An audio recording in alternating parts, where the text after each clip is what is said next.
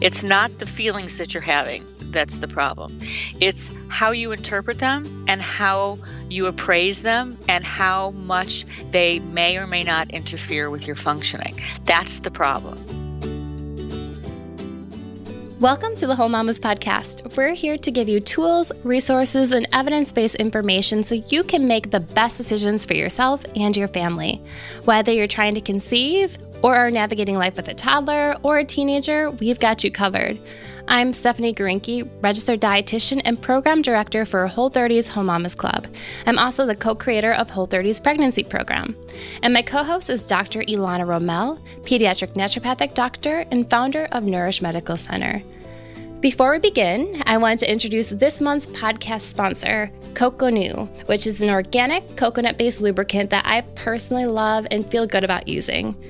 Over the last couple of years, there's been a push for using more natural, safer options for beauty, skincare, and even cleaning products, like we talked about in our last episodes. But personal care products like lubrication and tampons aren't getting the love and attention that they deserve. And Dr. Elana and I think it's really important.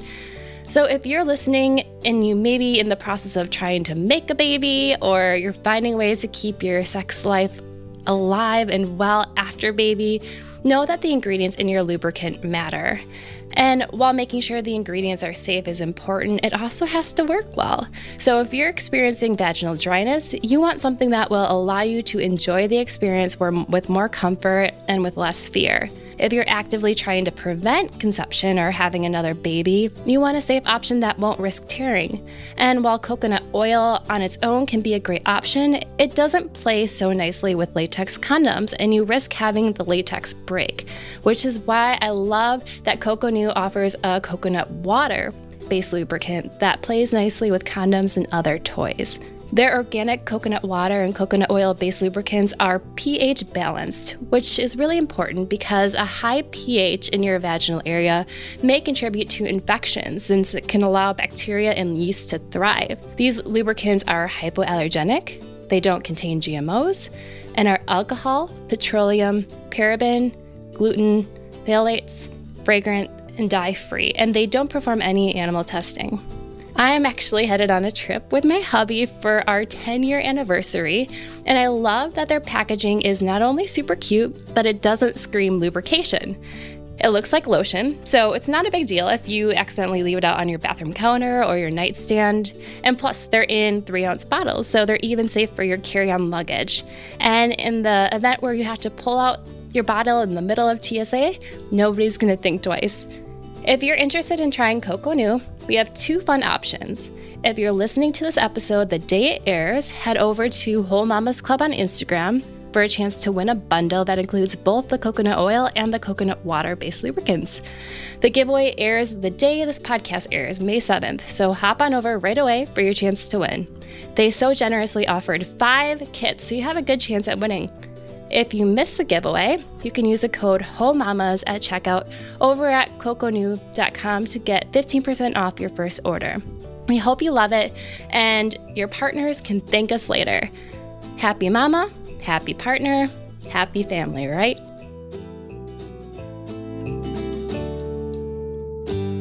Today, I am so excited to bring on one of my personal mentors and leading experts in the field of maternal mental health.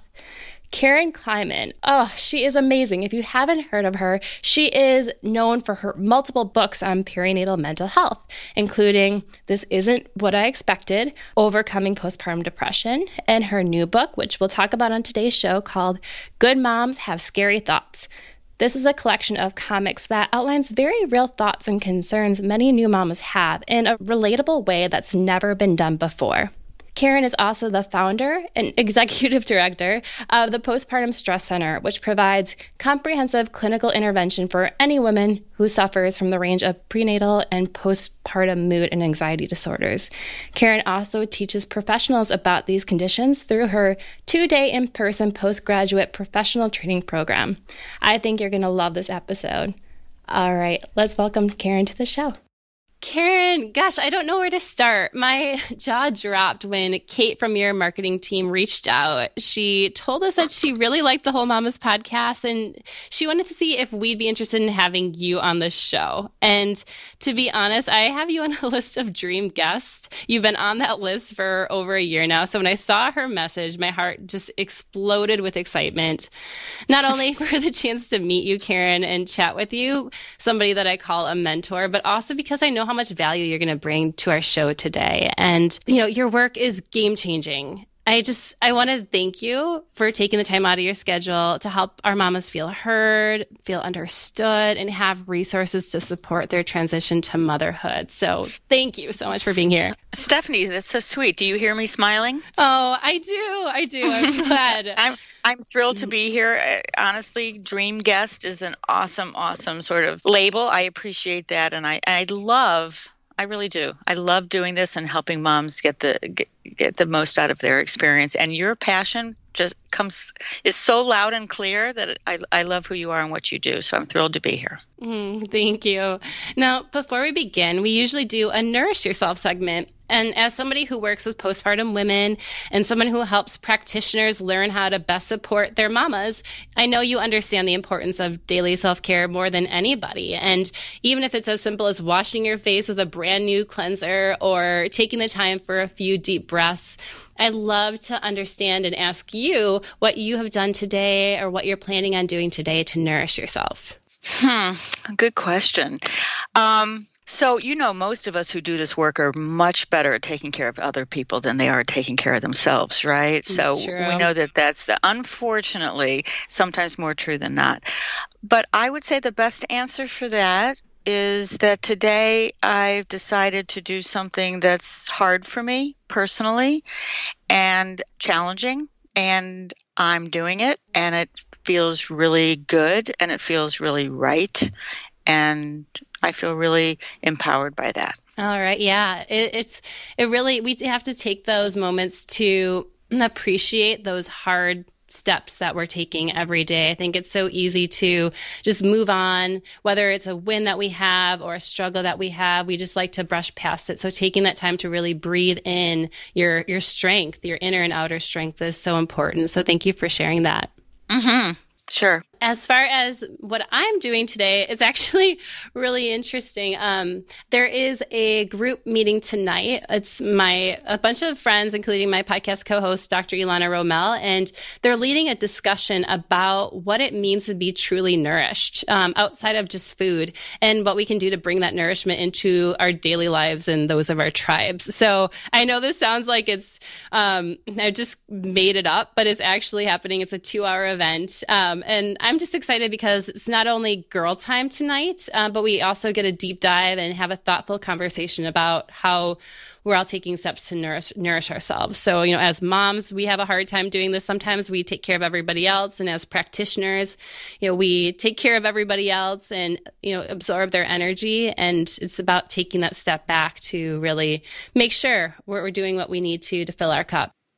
Let me tell you why that feels so good to me personally. Do you mind, Stephanie? I would love that. Yeah. That sounds really nice. Before we had all these wonderful buzzwords, and I mean that very affectionately and supportively, um, those of us who were fairly good at taking care of ourselves called it something else because we were raised not to do that, right? I'm a I'm a generation uh, ahead of you, I think. So we called, you know, I was always good at what I guess what we would call, I always thought I was good at spoiling myself. I was mm-hmm. always good at indulging in certain things. I never really felt burdened by a lot of guilt that I saw a lot of my colleagues and friends and family have. So I always felt sort of blessed by this capacity to just like, hey, I worked hard. I am eating these Doritos, you know? So we laugh about it. Doritos is sort of my go to uh, representation for all things bad, evil that I indulge in. And the word nourish is obviously a better word for this, but it speaks to that same sort of can I balance how hard I work and how driven I am and and and whatever it is that I do with some me time downtime? Can I justify it? Can I enjoy it? Can I relish in it? Can I refuel and restore myself from it? And nourish is such a great word that just encompasses all of that. And I do believe wholeheartedly that our clients, our friends, our family, our children will get better at this if we if we role model it, if we show them how, if we show them how we are doing it.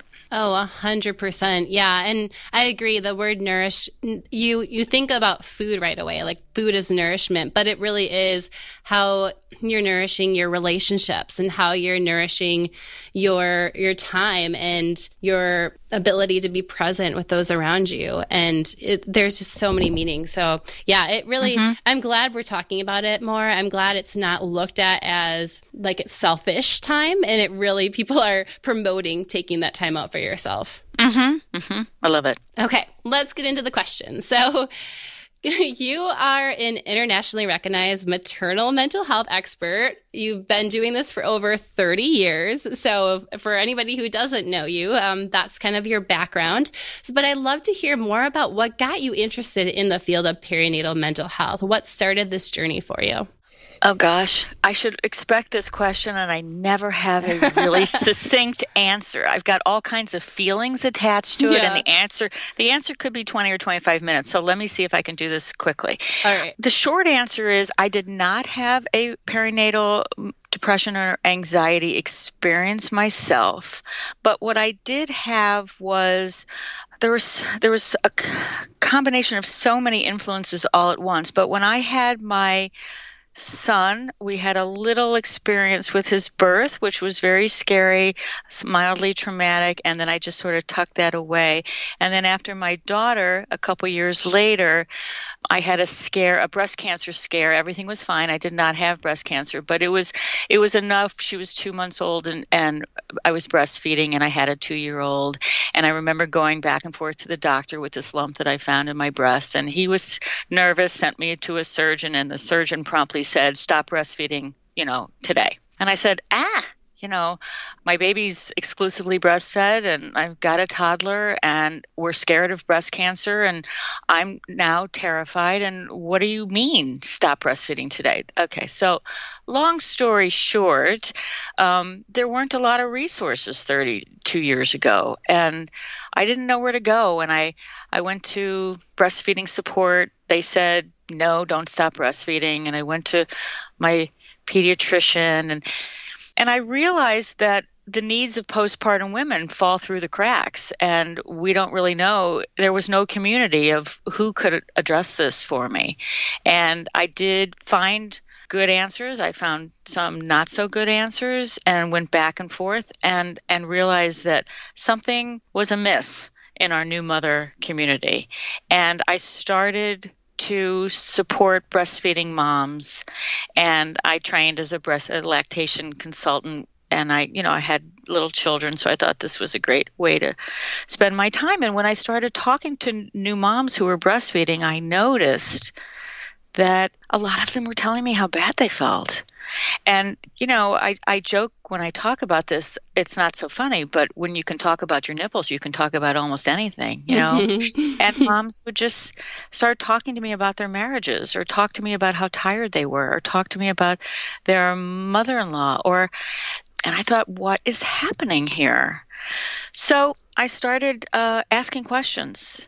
And you know, my clinical director always jokes around and says I made made up postpartum depression some 35 years ago when nobody was talking about it. But I literally started knocking on doors and and asking people, and put out questionnaires. And did you just have a baby? And how did you feel? And what are you doing about that? And and I end this little piece of a story by saying women who had babies taught me everything I needed to know. When I went back into my private practice, I started I started reach, you know, they taught me everything mm-hmm. they needed to know and I started knocking on doors at at OBs who were predominantly male and predominantly uninterested. And I said, you know, with no training and no expertise and nothing but what we say, you know, a lot of chutzpah, you know, I went and I said, I'm a therapist in the local area who specializes in the treatment of postpartum depression. Send me your moms. And they did. And so women started telling me, about their distress and about their isolation and about their loneliness. And one story, Stephanie, always stands out, and I always tell this story when I'm giving a talk because I put an ad in the local newspaper therapists studying postpartum depression. You know, we didn't talk about anxiety or distress or perinatal. It was just therapists studying postpartum depression. If you've recently had a baby, call me and, and I want to interview you. And I got three phone calls. And two of these three women were over 70 years old.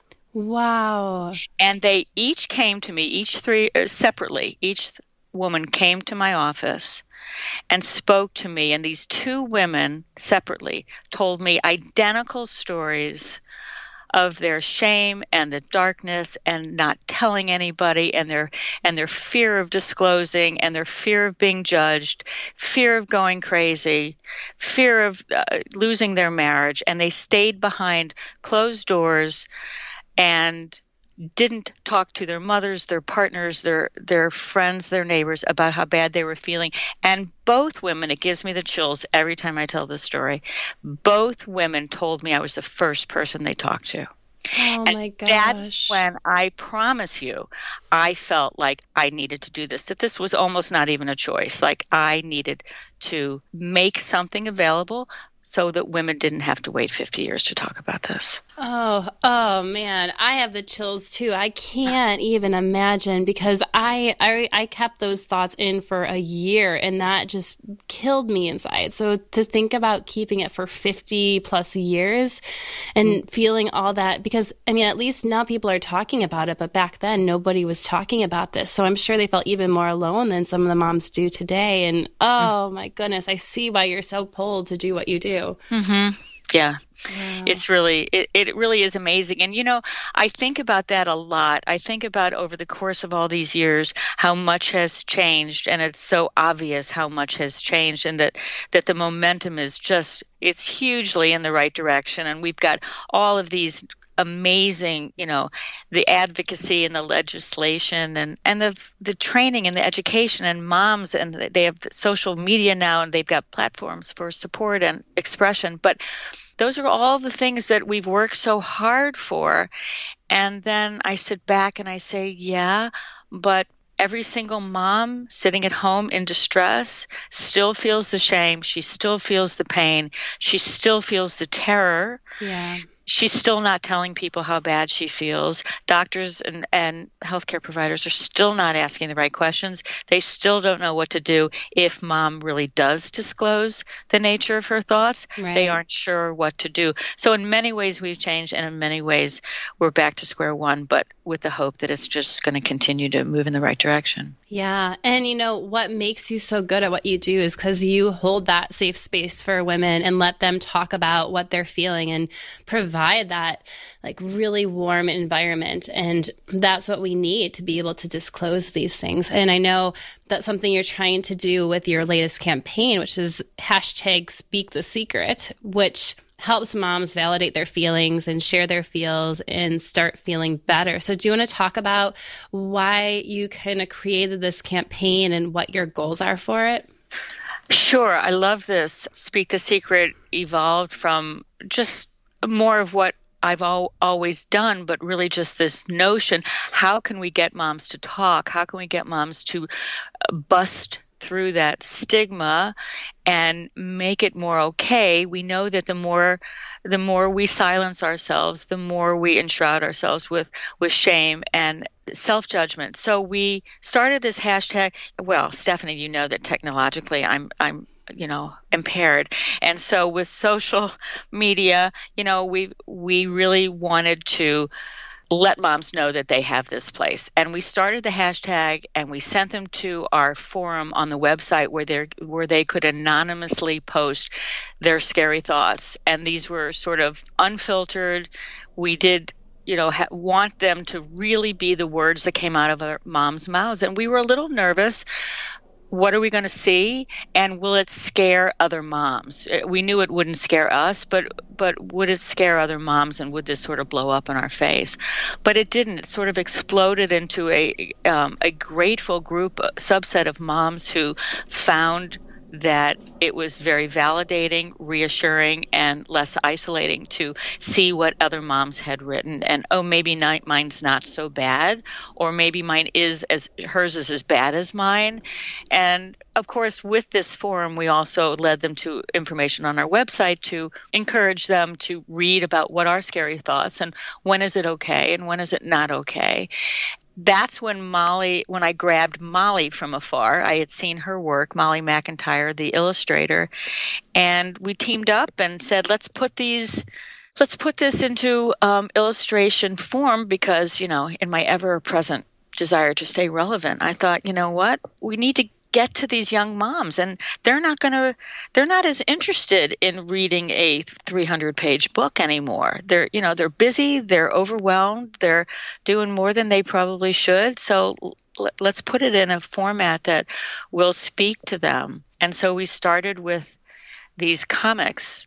The first one went viral and it was amazing. It was amazing, and it's now been translated into several international languages. And it's everybody, you know, this is the one I don't have it in front of me, but this is the one where wait i should find it in front because it really is right here.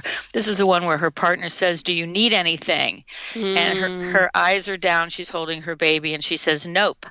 And then she says in her thought bubble she says i need a home cooked hot meal. I need a shower. I need a break. I need some time to myself. I need some sleep. I need someone to understand how bad i feel sometimes. I need time rest help food, hugs, support, cookies, quiet, nourishment, help with laundry, cleaning, cooking. I need acknowledgement, understanding, and support. And so, what we decided to do was make each comic say what she's not saying and express the inexpressible. And sometimes it's funny, more times it's bittersweet, and sometimes it's really, really, really, really, really scary. So that's how it evolved. And we've gotten enormous feedback from mothers who are so grateful that we've enabled them to say what they need to say and frankly increase the likelihood that they're going to get some of these needs met.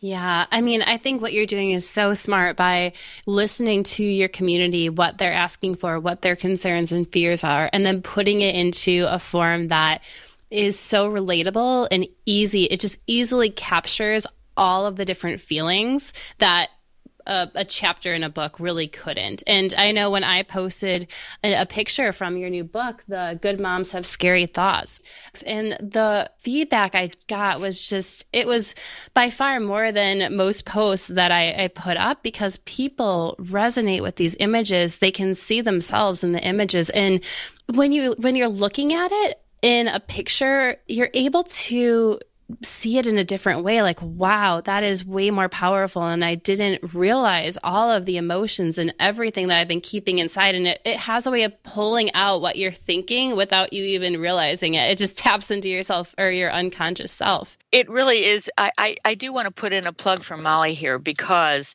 while while i love getting all the credit i love getting you know like hey karen's got a book out but molly is the magic behind this book because you know i have the expert guidance in there and yeah. i have the, and i have the the text of each comic that you know i wrote the text but molly's illustrations are um, nothing short of magnificent because if you're not familiar with her work for your for your listeners her her work is very raw mm-hmm. and very real and very simple and yet you can feel the feelings that these characters have Oh, you can sure. feel right. So the words are poignant and the words are maybe spot on for many women, but the combination of her her pictures with these words truly make make the uh, words come to life. And she's just been a joy to work with. So yeah, well, thank you so much, Molly. Yeah, I completely second all of that. You just really created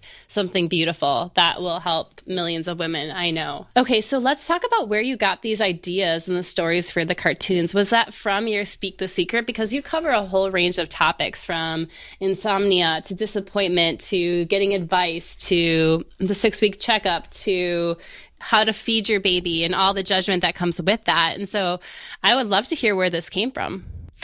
So I guess it wouldn't be fair for me to just say 35 years of doing this work. Right? no, it'd be fair. It'd that's be fair. that that's the quick answer. Yeah, I mean we got it from my moms, from every mom that I've ever spoken to. We try to organize the book. Um, I'm looking right now, and it will probably not want to say out loud that I didn't realize that there's not a table of contents in this book because we had a table of contents. So I'm sorry. I apologize for that. But um, we did organize the book in a way so that moms could either go page by page or or just look at the page that they, they you know that um, speaks to them specifically. But we we organized it so that the first chapter is basic mom and we talk about what almost all moms might be feeling and worrying about and is this okay and not? We want to sort of help empower her to understand this might be normal but this might you know if this feels really bad here are some of the things that you may want to think about or do. Chapter 2 is her identity things that she might be losing her body image her you know her, the the losses. We never think of having a baby as coming you know as as bringing so many losses attached to it and everybody expects us to be the best time of our life. So, so we talk about some of those normal, universal, common experiences and the very scary thoughts that can accompany that, like, does this mean I'm not a good mother? And then we go on to relationships, and then we go further into maybe um, maybe you're having really bad symptoms or really scary thoughts, and some of the things that moms worry about most, like depression and anxiety and OCD and, and trauma. And so we do go the gamut from what we consider to be normal anxiety to what if it's too much distress and how do I determine if too much is too much and and how subjective that can be because what's too much for me may not be too much for you and that kind of subjective assessment is really valuable and it's important information for her to take to her healthcare provider. Yeah, so, absolutely. your question or not, but you know, I can babble on forever about this. no, I'm, we both can for sure. Um, so let's say somebody's flipping through the book and they're like, "Yeah, I, I relate to all these universal truths of motherhood with you know having a hard time making decisions and feeling a little bit of anxiety, like new parent worry. Um, and then they're flipping through it and they're, they're not so much relating it to themselves, but they're like, oh, you know, I think my friend may be experiencing this. I see this in her. Or they want to make sure that their friends and sisters and partners feel supported. So, what are some of the things that, you know, those in our audience that we'll start with those that may not be relating to the fears of or the feelings of anxiety or depression or OCD or some of the more clinical mental health concerns, what can they do to support those that are or that may be at risk? Uh, you mean outside of this book? What can they do? yeah, do? like or... if they're if they're flipping through it and they see some things where maybe they're starting to see that their loved ones are experiencing uh, a more severe form of anxiety than what they had realized, or they are concerned about somebody in their life. Right. Yeah, that that's a very good question. Again, you know, we don't always know what somebody's experiencing, but if somebody is perceiving that, if if I if if somebody in your audience is worried about somebody that they care for, you know, if they were to ask me what should what should I do, I would say, what is your relationship with this person, and what what could what could that relationship tolerate? You know, what level of intervention or or authenticity can your relationship endure? Do you know what I mean by that? Because if it were mm-hmm. me, I would go to my friend and say, "Are you okay? Are you okay?" Is is a word that I use with my clients when they come in and I know them or I don't know them and I see a look or I feel a feeling or I get a sense of an energy that doesn't feel right. I'll look them in the eyes and I'll say, "Are you okay?" And she'll say yes. And I'll say, "Are you really?" You know? This is what we talk about when we talk about holding you yep. know one of my mm-hmm. my other books. How do you hold a woman in that much stress who's trying really really really really hard to present herself as somebody who's in control and okay? Are you really okay? Yeah i am. Are you really? Because you don't look okay. And it, i'm getting a feeling that you're not okay. And i'm worried about you. So again is this your sister? Is it your best friend? Or is it your neighbor? You know what i mean? So you assess what can the relationship endure and then you ask the hard questions. I mean, people who know me know that one of the things that I do is I have no filter. That can be really great, that can be really not so great. but I need to know if you're okay. And so we have to ask the hard questions. The other thing people can do is sort of the obvious is make themselves available for as much support as possible, even if somebody's not asking for it. And we say, don't ask questions. We say, just do it. Don't ask open ended questions like, what can I do? or how can I help? Say, I'm bringing dinner over tomorrow, or I'm take, picking up your kids Thursday and I'm going to take them to blah, blah, blah. You know what I mean? So being proactive as a person of support can be much more productive than asking a mom who's overwhelmed and sleep deprived what she would want from us. Oh, those are really, really great points. I love the first one is just asking a simple question, Are you okay? And I would add to that, you know, giving a good pause after mm-hmm. you ask that question. Because if you, it's kind of like when you're walking down the street and someone's like, Hi, how are you? And you're already past them and you've already walked a couple feet away right, and right. you're like, Good. Um, right. And you're not actually giving them space. Like you talked about holding space for their answer. And I know uh, and when I go see my therapist, you know, that's one thing that she would do for me is like, so how are you? And then pause. And that quiet space is like, you know, her looking at me, her allowing me to have that platform to talk. I mean, that's not what a lot of moms are getting these days, unfortunately. They're not getting that question even asked to them a lot of the times, like, how are you? When they go in for their postpartum visit, it's like, all right, how are things? Are you in any pain? Like, you know, just really quickly. And there isn't that often that space to talk about those feelings. Then people come over and they see the baby and they want to know how the baby's doing and hold the baby. And they might like ask mom, but not in a way that gives her that platform that she needs, that really safe environment to, to speak her truth. Mm-hmm. So I thought that point was so good that you, you just said, and then wanted to reiterate that.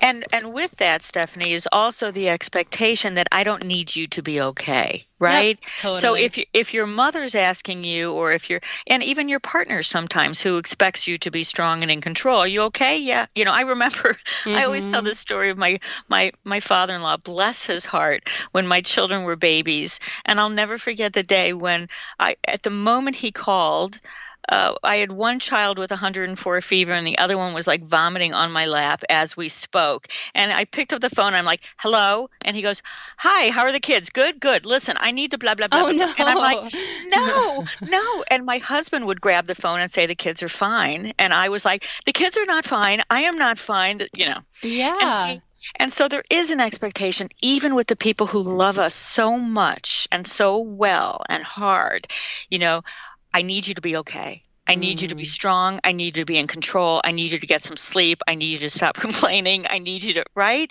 And so, as a friend, sometimes the best thing that we can do is you don't need to be okay with me. And mm-hmm. you can tell mm-hmm. me how bad this is, and let me help you determine what, what you need to do next, and and and so forth. So that would be that's a great gift from somebody who loves a new mom.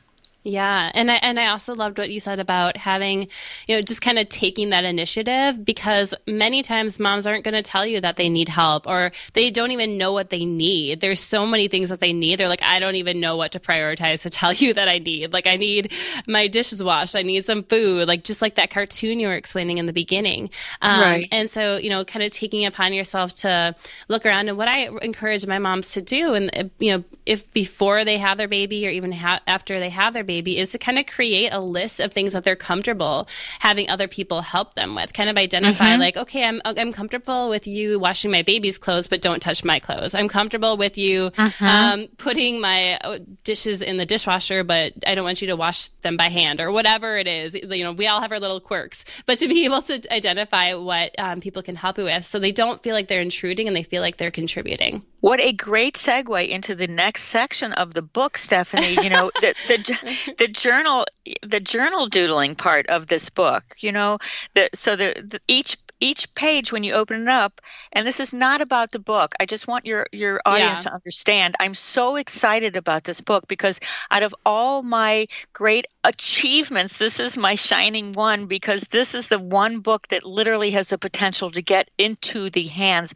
of every mom. And as you said not just the moms who have postpartum depression or anxiety but every single mom who is overwhelmed potentially and doesn't you know, and who loves her va- baby very much and who may be sleeping through the night and maybe has an enormous support system and all her mental health, you know, pieces are right in place, but she's still overwhelmed and exhausted and and not sure about what she's feeling. So I'm so excited that that moms have access to this information.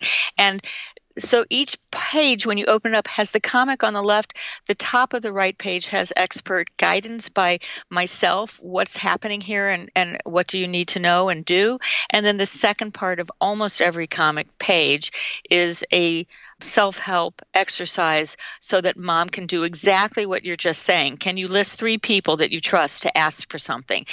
You know, what who are the people that you can call when you need to so that you have sort of this handbook of resources that are very personalized and customized for you that you've given some thought to what are the things you need? What are the things that are hard for you to ask? Who are the places you can ask for? Who are some resources in the back of the book if you really if you need professional or more support? So it's a way for her to, even if she's feeling great, even, especially if she's feeling great, you know, to just get her resources in place in case she has a bad day. Yeah, absolutely. We're all about being as proactive as you can, and it's never too late, right? You know, you could plan all this stuff out before baby comes, or you can do it when your baby is in the newborn phase, or whether you have a toddler or even a teenager. Um, you know, there's never a time where I feel like the postpartum period is defined as the year after you have your baby, right? Um, in a lot of contexts. But I think that postpartum is forever, Karen, because, you know, there are so many changes. It's, you know, postpartum is after you have your baby, right? Um, mm-hmm. So there's going to be changes to your identity when your kid is um, a three year old and a 13 year old and a 30 year old. I mean, they're leaving their house. You're, you're, you're changing your role from mother to, you know, mother and grandmother. Um, so I really think that we can take a lot of these lessons and just like you were talking about in the beginning with that woman who was 70 who was still experiencing this you know this book isn't mm-hmm. just about for those experiencing a mental health concern or new moms it's really for everybody that's had a kid or you know maybe had a loss or mm-hmm. is is trying to navigate their new identity. Mm-hmm. It reminds me of when my children were going to college, and I said, My umbilical cord only stretches five hour driving radius. That's as far as it goes. Yeah. so, yes, it is forever. It is forever. Can we can we talk about we talked about the um, comic where the woman is asking for help. Were there maybe one or two other comics that you're holding really close and you feel are so important for women to to look mm. at? I know it's hard to describe a comic, but maybe just like the general overview of that. Yeah. This one that seems universal on page 16 has a mom sitting there with sort of um, washed out faces around her, you know, just sort of a mass of people. And she's standing there holding her baby in her snuggly. And she's thinking, if I admit I don't like this being a mother, if, if I admit that I don't like being a mother and that this sucks a lot of the time, does that mean I don't love my baby? And that seems to be an overarching theme for many mothers who have moments or days or seconds or hours where they're like, you know what? I just can't do this. I don't mm. want to do this. Oh my God, if I were a good mother, how could I be thinking this thing? And so we spiral. We have one negative thought that's actually very common, very universal, very expected. I don't feel like being a mother right now. And what happens is then we get this secondary layer of shame and guilt and oh my god and what does this mean something bad's going to happen what if what if and then if we go into the what ifs, what if I'm walking down the steps and I slip? What if I don't, you know, take good care of my baby and something bad happens? Oh my God, now what's going on with my head? Now I'm thinking these terrible thoughts. Am I going crazy? Am I, is this psychosis? Is this what happens on the news? What's happened? Oh my God. And the spiral just goes and goes and goes and it feeds upon each other. And the shame is so intense that some do, some don't, but most don't talk about this and it all started with many women. It started with, I just don't feel like being a mother. Mm. And it can if somebody that they trust and somebody that they that cares for them and somebody has some especially if somebody has some training and knows what they're talking about says it's completely normal to have this feeling it's completely okay for you to not feel like being a mother today or tonight and tomorrow. And let's talk about what's going on and take the shame and the pain and the guilt away. It can be sometimes as simple as that and that she will feel she'll feel better and she can dial her anxiety back or she can be left on that trajectory all on her own to cascade down and turn this into a full-blown you know panic attack or anxiety disorder because she doesn't have the information so, one of the things that, as a teaching point, I would like to point out in terms of this distress that we're talking about. Can I just do a little teaching real fast? Oh, I would love it.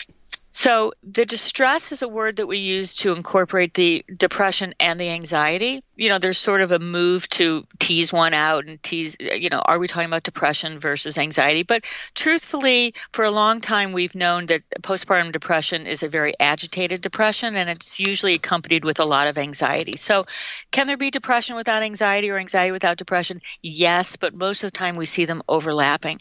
And so, one of the key take home points from this book and from our talk today is the following. It's not the thought that you're having that the, that's the problem. It's not the feelings that you're having that's the problem. It's how you interpret them and how you appraise them and how much they may or may not interfere with your functioning. That's the problem. So while five different people can have the same scary thought pick a scary thought you know what if i what if i drop the baby going down the steps that's sort of universal we we hold on really tight you know we, we're, we're so afraid and, and we make sure that every step is taken so we don't fall drop the baby so we don't drop the baby well one mom may have this scary thought and think whew that was a scary thought and they just go on their with their day Another mom might have that same thought. What if I drop the baby? What if I drop the baby? Do I want to drop the baby? Is that because I was yelling at my husband last night? Wait a minute. A good mother doesn't want to drop her. I don't want to drop my baby, right? So mm-hmm. it turns into something else. And now with one woman, she's not thinking about that anymore. And the other woman had the same thought and is up all night worrying about it. And tomorrow she's lost her appetite. And the next day she's having a stomach ache and she's not functioning as well as that she should be. So again, the level of distress is what tells us that you might need more support. And the level of distress is defined by um, how bad it makes you feel and how much it interferes with your functioning. So it's not the thought or the feeling, it's the level of distress.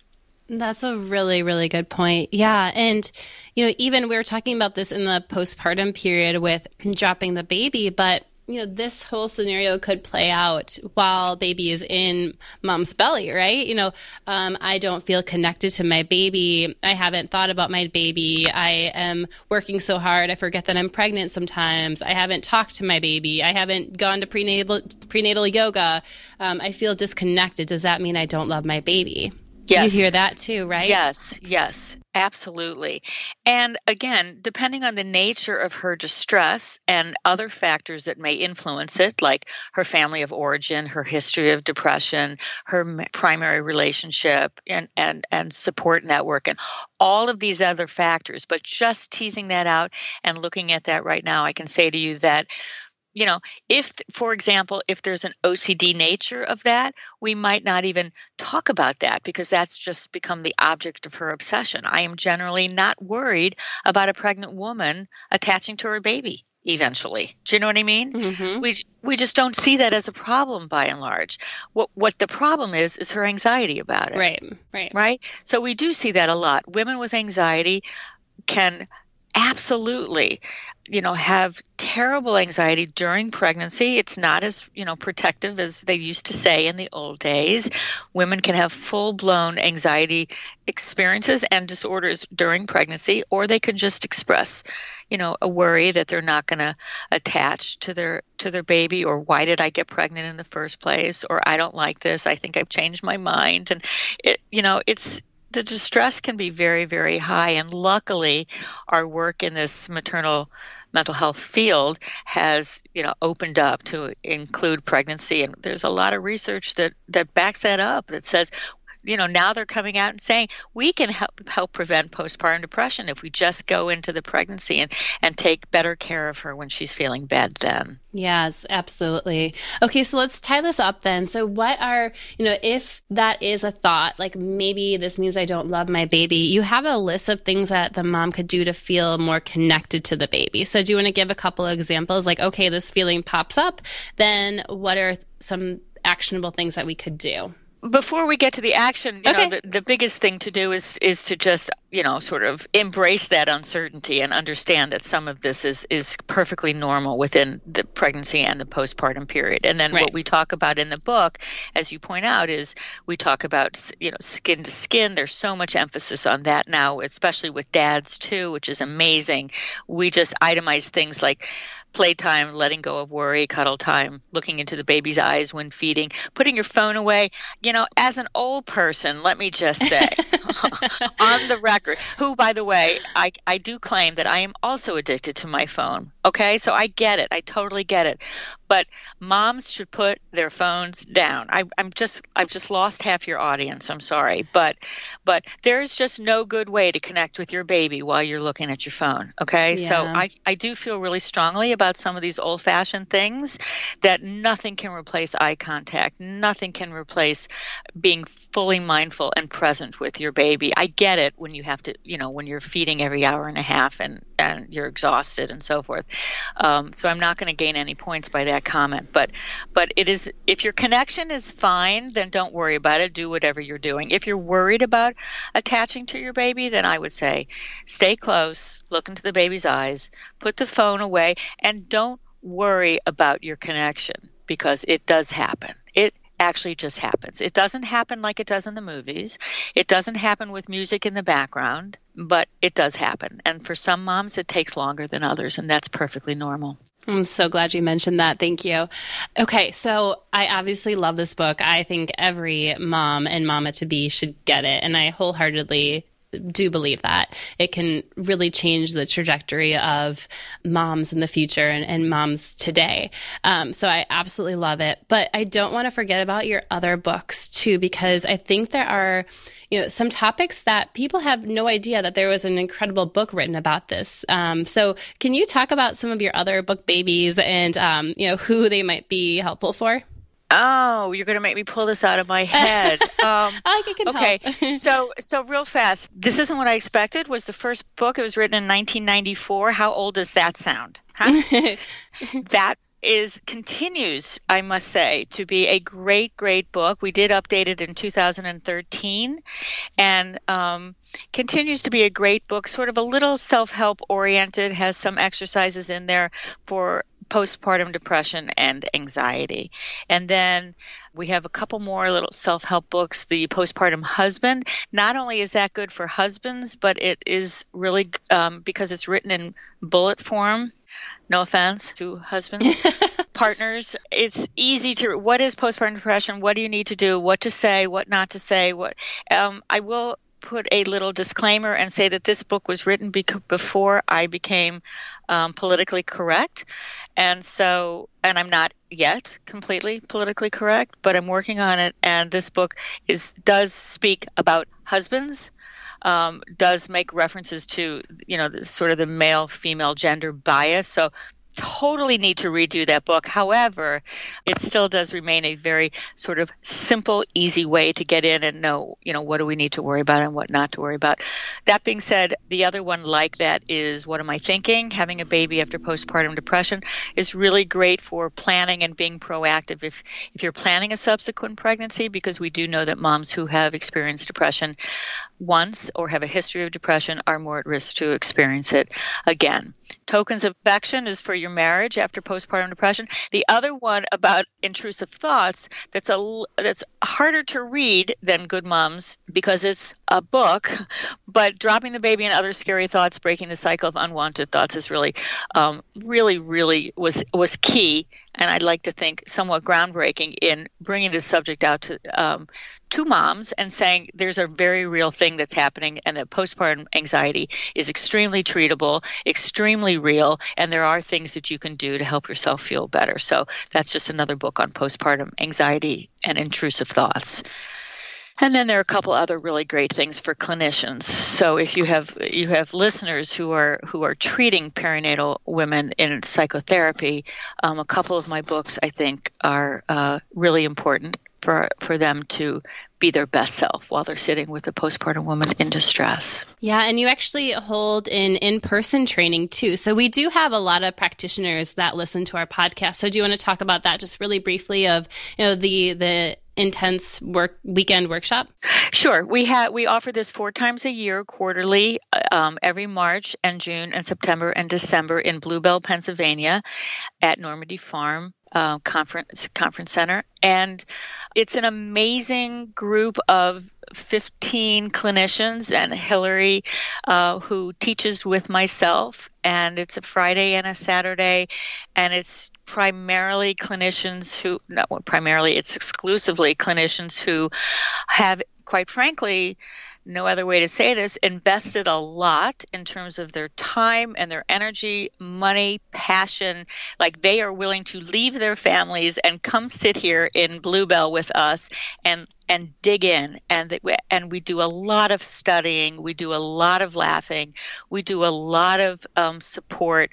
These are clinicians who are enormously devoted to this population who may already be well trained who may be new in the field. But we sit down we we we emphasize the holding approach, which is which is um, the focus of one of my books, and and how do you hold a postpartum woman in distress and take care of yourself at the same time? And it's it's if I do say so myself, every single time I do the training, I am I'm just sort of reborn. It's just amazing work working with this closely with such dedicated clinicians. Yes, and I can't wait to attend one of those in the future. I'm so excited about that opportunity. Oh, that would be amazing. I would love that. Yeah. And then you have the postpartum stress center. So do you want to talk a little bit about that if if people are in the area, they can make appointments to come and see you or um, other experts? Yeah, the Postpartum Stress Center is in Bryn Mawr, Pennsylvania. We've been there here since 1988, and um, we have super great clinicians who I must say are very well trained, and we we love the work that we do. Most new moms coming in do not see me, but they see you know our team of amazing people who are only allowed to work here if they love doing this work as much as I do. Otherwise, they they they can't stay. So that's that's what you get. That's what they get. Yes. Well, yeah, definitely. They're in good hands if that is your standard. So That's true. All right, Karen. So is there anything else that you want to leave our audience with today? Things that they should know about or things you want to just leave as a last note? What what just popped in my head when you said that is, you know, you and I were, were talking about social media and, and our audiences and, and, and women finding a safe place for them to feel safe to express themselves and feel supported, which is so amazing and so wonderful. And without leaving this on a down note, I really do want to caution moms, you know, who may be overexposed to some of this. And we really don't know who all all the sources of information are and and so I want moms to basically just trust their instincts.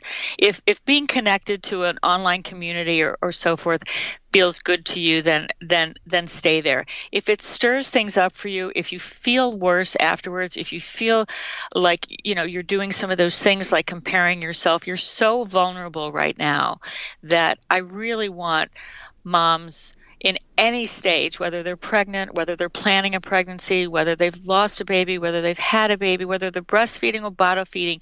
There's so much room for triggers out there that I just implore you to take good care of yourself and trust your instincts if you need to if you need to protect yourself better. Yep, yep. It's really easy to click that unfollow button and it can be really refreshing and take a whole lot of weight off your shoulders. So I second that completely. Mm-hmm. All right, Karen, thank you so much. This was an incredible interview. You are full of information. I absolutely love the book, so I'm honored you decided to come on the podcast and share it with us in more detail. And um, we will talk soon. Thank you, Stephanie. Seriously, I just love talking to you. This was wonderful. Thank you. Thanks for listening to today's show, and thank you to our partner, Coconu. And remember, if you're listening to this episode the day it airs, head over to at Whole Mamas Club on Instagram for a chance to win a bundle that includes both the coconut oil and coconut water based lubricants. The giveaway airs the date this podcast airs on May 7th, so head over and enter for your chance to win. If you miss the giveaway, you can use the code Whole Mamas, all caps, at checkout over at coconu.com. That's C O C O N U.com to get 15% off your first order. If you enjoyed this episode, please help us out by sharing our podcast with your mama friends and writing us a review on iTunes. If you can share an Instagram slide with a screenshot of the podcast, that would mean so much to us and let us know what you got from this episode. You can visit our website, wholemamasclub.com forward slash podcast to review show notes, find past episodes, and leave comments and questions for future shows. Now, as always, please remember that the views and ideas presented on this podcast are for informational purposes only. All information, content, and material presented on this podcast is for informational purposes and not intended to serve as a substitute for the consultation, diagnosis, and or medical treatment of a qualified physician or healthcare provider. Consult with your qualified physician or healthcare provider before starting any diet, supplement regimen, or to determine the appropriateness of the information shared on this podcast, or if you have any questions regarding pregnancy or your prenatal treatment plan. Now go on, have a great day, and nourish and nurture yourself and your family.